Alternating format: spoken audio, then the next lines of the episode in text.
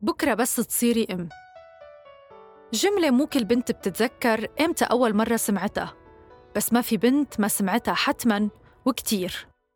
ويمكن بلشت تنسمع فعلياً لما البنت صارت صبية. ورغم إنه الجملة بتنقال بشكل اعتيادي وروتيني بكتير مواقف من قبل الأمهات والجدات وحتى الجارات إلا أنها بتعزز بلا وعينا مصير حتمي وضروري مصير لاكتمالنا. وهو الأمومة.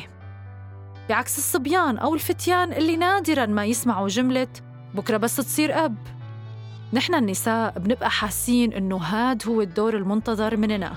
هاد الأهم والأسمى. ويمكن هو هيك. بس شو بصير يا ترى لما أجسادنا بتفشل بتحقيق الدور؟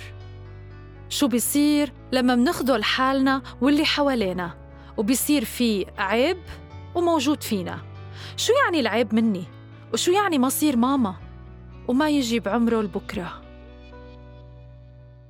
بحلقة اليوم من بودكاست حكايات البداية رح نتعرف على تمار مخدوميان. المرأة يلي فجأة وبعد فرحة الفستان الأبيض وهنا أشهر الزواج الأولى تحولوا روحها وجسدها لمكانة انتظار وقلق وخوف. هلا أنا تجوزت كان عمري أصلا 30 سنة يعني ما كنت حتى هدف براسي إنه أتجوز. بعد شي ست شهور بلشنا نجرب بس لأنه عمري فوق ال 30 حسيت بعد ست شهور في شي غلط إنه كان مفروض عم بعمل المستحيل حتى أهبل. كان هدفي كله إنه جيب بيبي. بعد ما مرقوا الست شهور ما كان عم بيزبط حسيت إنه في شي ناقص بجسمي في شي غلط. يعني كان مفروض لهلأ على القليلة يصير في pregnancy. فقررت وقتها إنه شوف حكيم. باللحظة يلي شفت فيها الحكيم بلش عندي الصعوبات. وعيتها الموضوع إنه IVF آه وجه تاني آه للمرة يلي عم بتجرب تجيب ولد. منه القصة مثل ما نحن بنفهمها إنه يلا قررنا okay منجرب دغري بنحبل وبعد تسعة أشهر بيصير عنا ولد. لا. أنا بالنسبة لإلي كان كل يوم يمرق مثل تسعة أشهر. وهيك انتقلت تمار لمرحلة جديدة بكتير قواميس تسمى بالعقم. شو يعني تكون المرأة ما بتحبل؟ حسيت حالي ناقصة إنسان أكتر من أنوثة.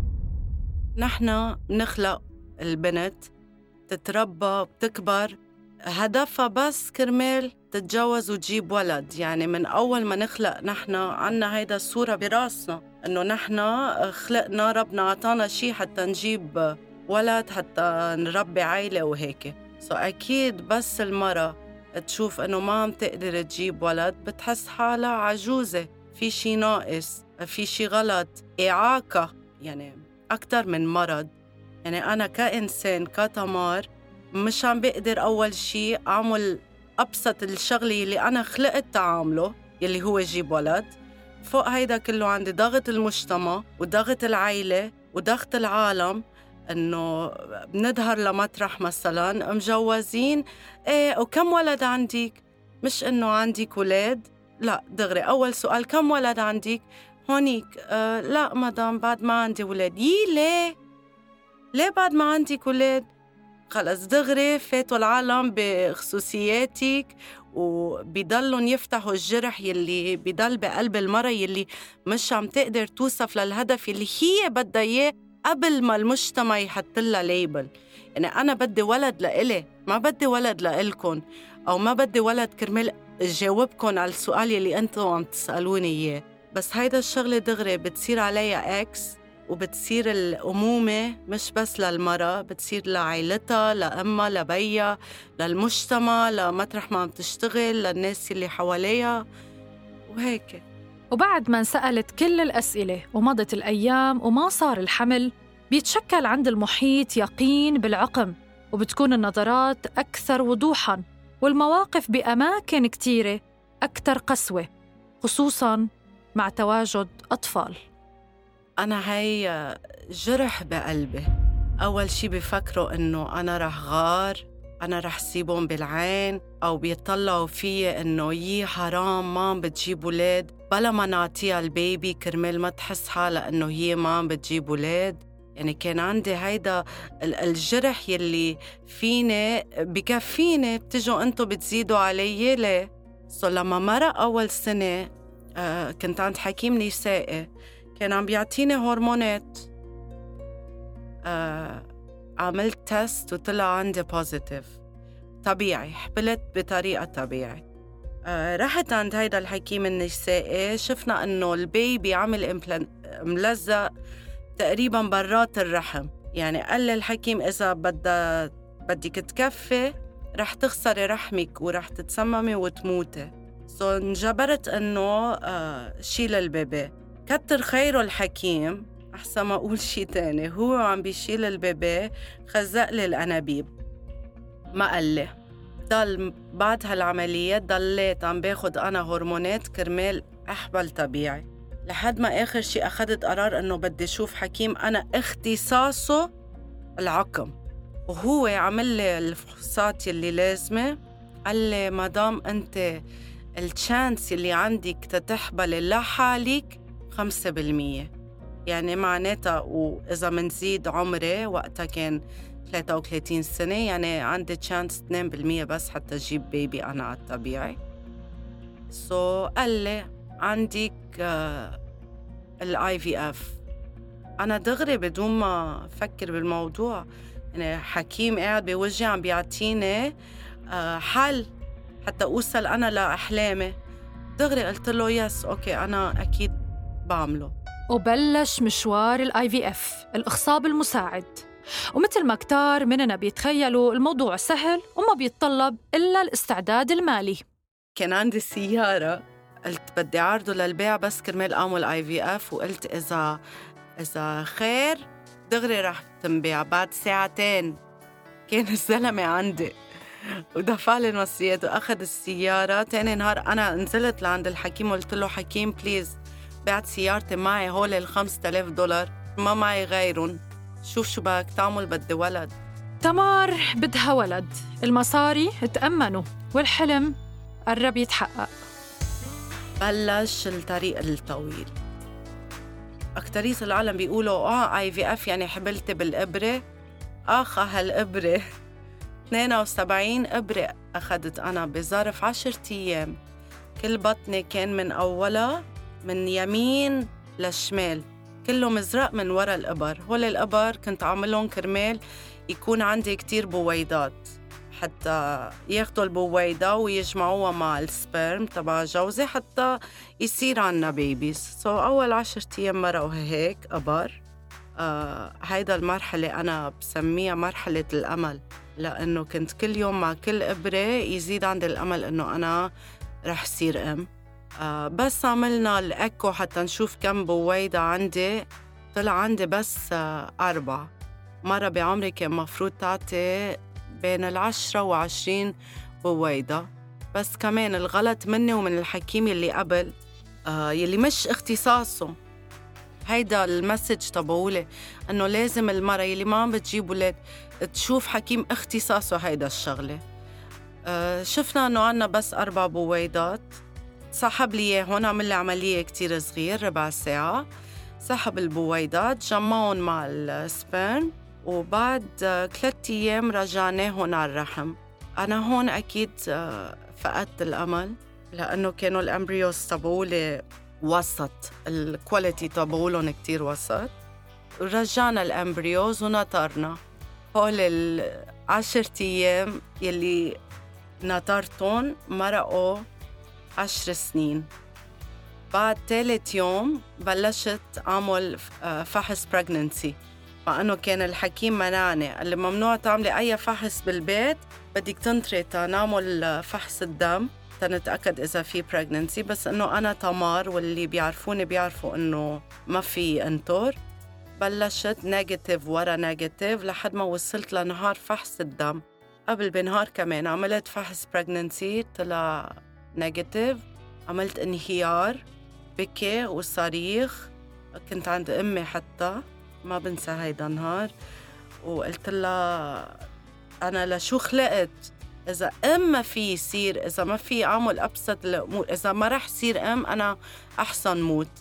كان عندي بعد فحص واحد بالجرور. قالت لي أمي يلا اطلعي اعملي هيدا الفحص أحسن ما تروح ضيعان. مسحي دموعك وتكلي على الله مثل ما الله بيريد. بالفعل طلعت عملت الفحص طلع positive تاني نهار عملت فحص الدم و قال الحكيم مبروك. مبروك. انت حامل مبروك. بس لحظة حامل بالإخصاب المساعد؟ ما بيقبلوا فحيرنا يا قرع من وين بدنا نبوسك. ما بيقبلوا آه كيف؟ أنت عملت الشي ضد إرادة ربنا. هاي أول جملة. طب كيف أنا عملت شي ضد إرادة ربنا؟ إذا ربنا هو اللي خلق الحكيم هو عطاه عقل تقدموا بالتكنولوجي من وراء عقلهم ومن وراء الدراسات اللي بيعملوهم لا ما بيجوز. بس الفئة الأولى من المجتمع مانها لوحدها يلي واجهتها تمار. لا في فئة تانية كمان ما اكتفت وضلت تسأل. صح ما بنخلص من هالموضوع. نبلش بس نتجوز في بيبي؟ لا. منجيب بيبي؟ يلا جيبي بيبي تاني. روقي يا مدام ما كنت مطرحي 72 إبرة. أيام بكي ودموع انسحت 30 كيلو. أنا هلأ ابني سنتين وسبعة أشهر أو منزيد عليها تسعة أشهر بريغننسي وقبل يعني بعد خمس سنين تبلشت أضعف ورجع جسمي مثل ما كان. هول العالم ما بيشوفوها. هلأ عم بيصير في ضغط إنه جيبي بيبي تاني. تقعد أنا فسر لهم إنه ما بقى في أنا جيب ولاد ما بقى عندي بويضات آه ما بقى يمكن أنا ما عندي القوة أرجع أعمل IVF مرة تانية مثلا هول القصص ما بيفكروا فيها قبل ما يحكوا لمرة. وأنا هيدا ال message اللي اللي بدي اوصلهم إياه إنه كل واحد يشوف شغله. مش كل ما تشوفوا مرة ماشية على طريقة ومجوزة جديد يي يلا جيبي ولد. ما هيدي المرة أصلا هي عم بتحارب نفسها عم بتحارب جوزها. أنا قبل ما أعمل اي في اف قعدت مع جوزي ومع عائلته وقلت لهم أنا بدي طلق. أنا ولد ما في أعطيك طلقني وتركني يعني المجتمع ما بيعرفوا نحن بشو عم نمرق جواتنا بيناتنا. عن جد يلي فينا مكفينا. فئات المجتمع على طول بيبقى عندها شي تقوله. أحياناً بيعجبنا وأحياناً لا. بس بالنهاية كل شي بتقوله عابر والباقي الأكيد والوحيد هو تمار وابنها شو بتقول ماما تمار لكريكور اليوم؟ أكيد رح فوت أرجع من المجتمع لأنه كمان بيقولوا لي ليه هالقد عم تحكي عن ابنك؟ بكرة بس يكبر ويسمع هولي رح رح يكرهك ورح يقول ليه قلت للعالم إنه أنا طفل أنبوب وهيك؟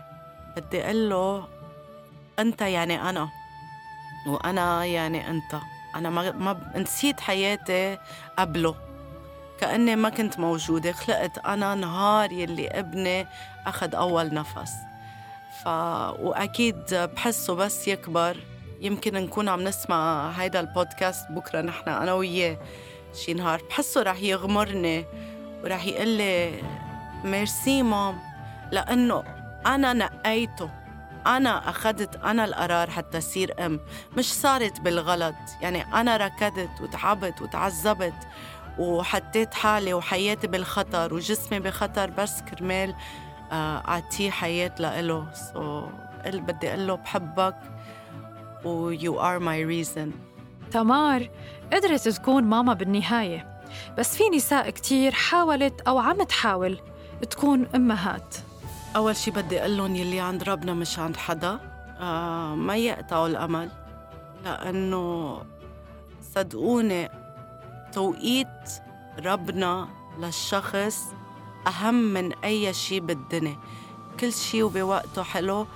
في مراحل يمكن نحن لازم نمرق فيها قبل ما نصير أم يمكن كرمال نعرف القيمة.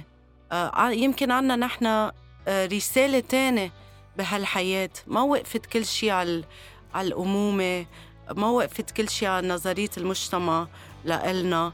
فينا نحن نكون ناجحين بغير أشياء. مش ضروري بس نكون مرته لفلان أو أمه لإكس وواي حكاية تمار ما بتتلخص بجملة واحدة. حكاية تمار مزيج من تجارب كتيرة. لكل تجربة حكاية خاصة. من العقم للأخطاء الطبية وفقدان الأمل بالإنجاب وتحمل الآلام الجسدية وأوجاعها وصولاً لتحمل أحكام المجتمع وتدخله بأدق التفاصيل. هي تجارب وقصص تركت ندوبها وآثارها على امرأة اختارت تواجه وصممت تحارب لتوصل لأحلامها. بعالمنا في كتير من تمار في كتير بيوصلوا لأحلامهم وكمان في كتير بيبقوا بعاد عنا. وسواء وصلنا للأحلام أم لا بيبقى الرجاء إنه ما تنحرم أي سيدة من أي رغبة بتتمناها وإنه ما يبقى أي إنسان مكبل بحبال الألم والعجز وإنه يكون فعلاً التصالح مع الذات هدف أساسي ودائم.